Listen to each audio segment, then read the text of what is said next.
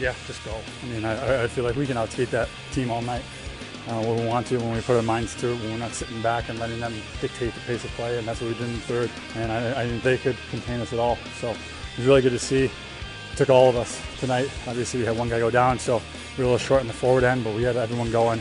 Everyone was ready. Everyone was committed. Everyone was sacrificing. We did what we had to do to get the job done. Alex Tuch bringing up a little bit of the struggles of the forward core, having to gut it out in a 3 2 win last night. Offense go Burr in the third period. Alex Tuch putting in the game winner to let the Sabres continue on. They're grabbing some points as of late. Um, not in the way that would be the most satisfying, but they're gutting some things out. I mean, you dropped a game in overtime against the Capitals you shouldn't have. Um, and then you go ahead and you get this game that you had to come back and win this one last night. But as long as you can put wins together, put points together, it'll help. It will help. And that is the biggest thing about the Buffalo Sabres right now because if you look at the standings, you're in a familiar place. Not a good one because familiar for the last decade plus has been bad. Um, they they have 20 points in 20 games. 80 points doesn't get you there. 82 points in 82 games, for example, on this pace, it's not going to get you there. You got to be better. You got to start snapping some th- some wins off, snapping some things off, and get going. That's like the theme of them, right? Yeah. Like I feel like every game, it's they're asking Kyle Okposo after the game. And it's just like we just need to find a way to get into it. It's like we're, bud, we're we're a quarter of the way through. Yeah, we are a quarter of the What way we through. What are we doing? Why aren't you into it? Like real analysis now can step in. Like it's not too early to talk about these things now. It's not too early to ask some serious questions about them. And it's time to start putting some of the expectations that we heavily pile on the Bills because they are supposed to be Super Bowl contenders. And I have treated them in a different way than the Sabres to start the year because it was a start of the year. It's like 10 games in, like, hang on, guys, hang on, everyone. Let's not call for people's heads. Still not calling for a coach or a general manager's head, by the way, guys. Let's calm down there. I don't think we even have that discussion until the, the end of the year. End of the year is to when it. we get to Yeah. possible uncomfortable conversations. right. No playoffs. That's the conversation that's going all summer. we need to start having talks. Um, just like how we've had to have talks about Sean McDermott. And if this team doesn't make the playoffs, we should be having a very uncomfortable discussion uh, of whether he has had his time run out here or not. So, the Bills are in a do or die situation, guys. Uh, Derek, TJ, Josiah, we're all here for you today. Thanks for joining us here on WGR. Uh, the Bills are in a do or die situation where they have put themselves in this spot for losing to teams like the Patriots or to Zach Wilson and the Jets, where now you have to start doing the unthinkable. You have to start doing the harder things, the upgrade in difficulty. You went from having yourselves a nice casual playthrough of, I don't know, name an easy video game, Josiah. That's what I have you here for. Lego Star Wars. okay. Okay, you're you're going through a playthrough of Lego Star Wars, and the Bills have turned it into Dark Souls. Oh gosh, that's, That's terrible. where they're at. Oh my gosh, That's that where just- they're at. That made me really depressed. I don't like that. But that's where they're at because if they lose to Philadelphia, they're staring at six and six with a playoff field that is there for the taking. But you need to start winning against Philly, Kansas City, Dallas, the random number generator known as the Los Angeles Chargers, Miami. You don't know what you're getting with the Chargers every week. Typically, you know you're getting disappointment if you're a Chargers fan, but sometimes they make things harder for everyone else, not just themselves. They should be talented and a good team. They're just miscoached. But you have to beat Miami, Kansas City, Philadelphia, Dallas to stay in the race. So, yeah, you're going from playing Lego Star Wars to Dark Souls. so they're toast, is what you're saying. No, they have to earn it.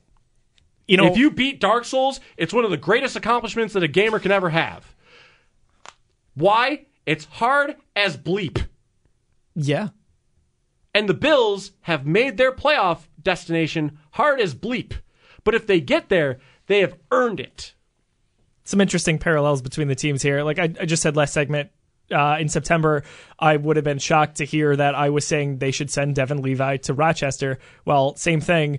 I am pretty shocked to say that we're sitting here. We just had Thanksgiving, and the Bills are in this predicament and may not even be in the playoffs. It's a self-made hole, though.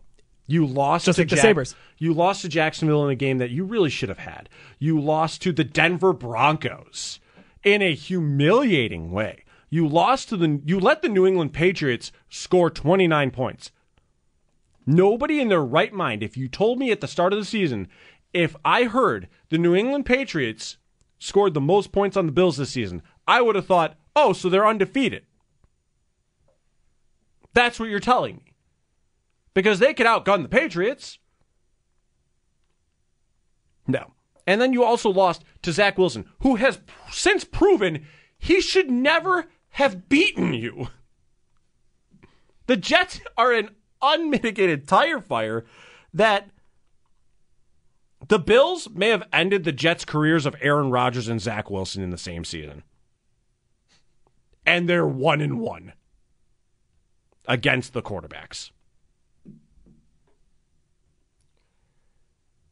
Even amid all that, They're alive. they're alive and like especially with the win last week they're not they're not like they're they're not in the hunt in the way the drought bills were in the hunt it's like no they they just need to like you said buckle down and do it against the hardest gauntlet of the schedule they're they've faced in arguably the last four or five seasons they've been together Lego Star Wars to Dark Souls.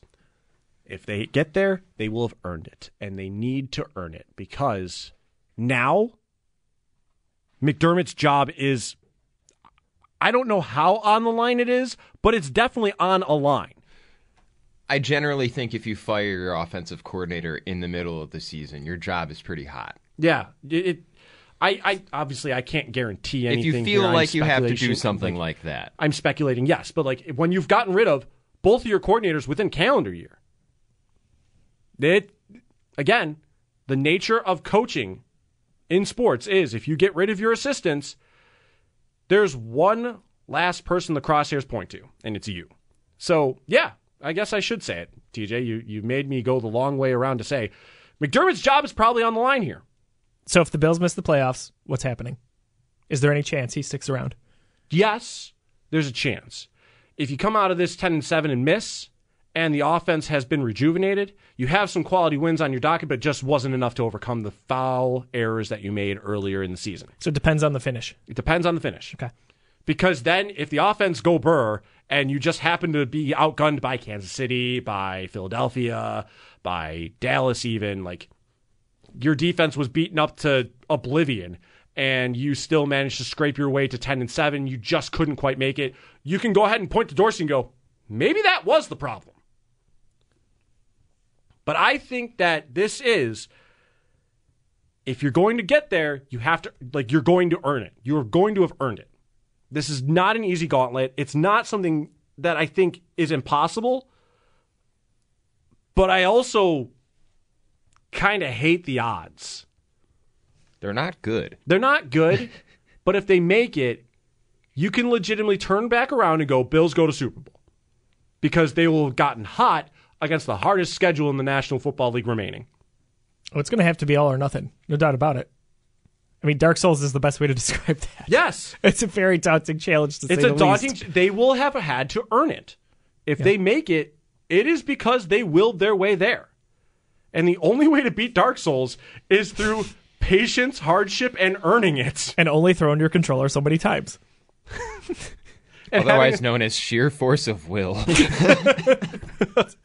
That's what I'm saying. Exactly. This is probably the best analogy I'm going to come up with in my entirety of getting paid as a talk show host. I'd agree with that. Shut up. Again, they'll have to earn it.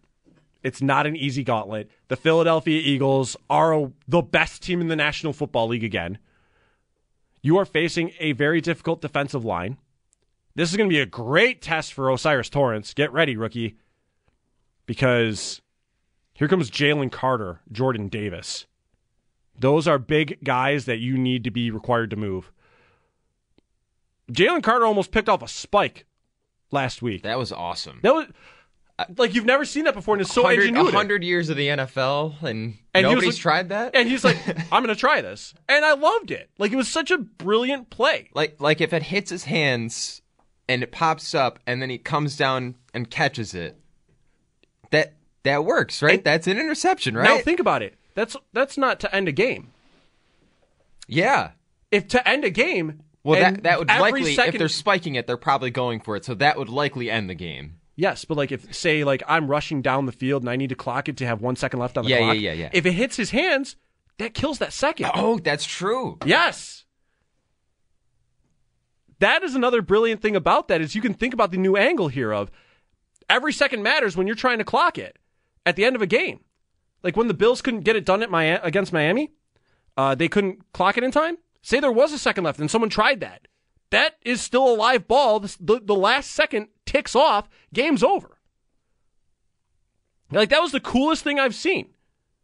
That is going to go largely unheralded but it's an ingenuitive way to make life more difficult on another team. The Eagles are a well coached team. They are a talented team. They have an offense that can match it with the best of them, though they haven't had the consistency that they should. Um, it's a problem that's happened to a lot of teams this year, and Buffalo obviously being one of them. However, if you're going to beat Philadelphia, you're going to have to earn it. No Dane Jackson. I'm not as worried because Rasul Douglas has been awesome as an acquisition. Guy has been everything we thought he would be and then some. And I remember someone saying to me, um, like during the week off the air, like someone saying, I would have loved to see him and Tre White together. Well, one doesn't happen without the other happening. Um, they never get Rasul Douglas if Tre White never goes down.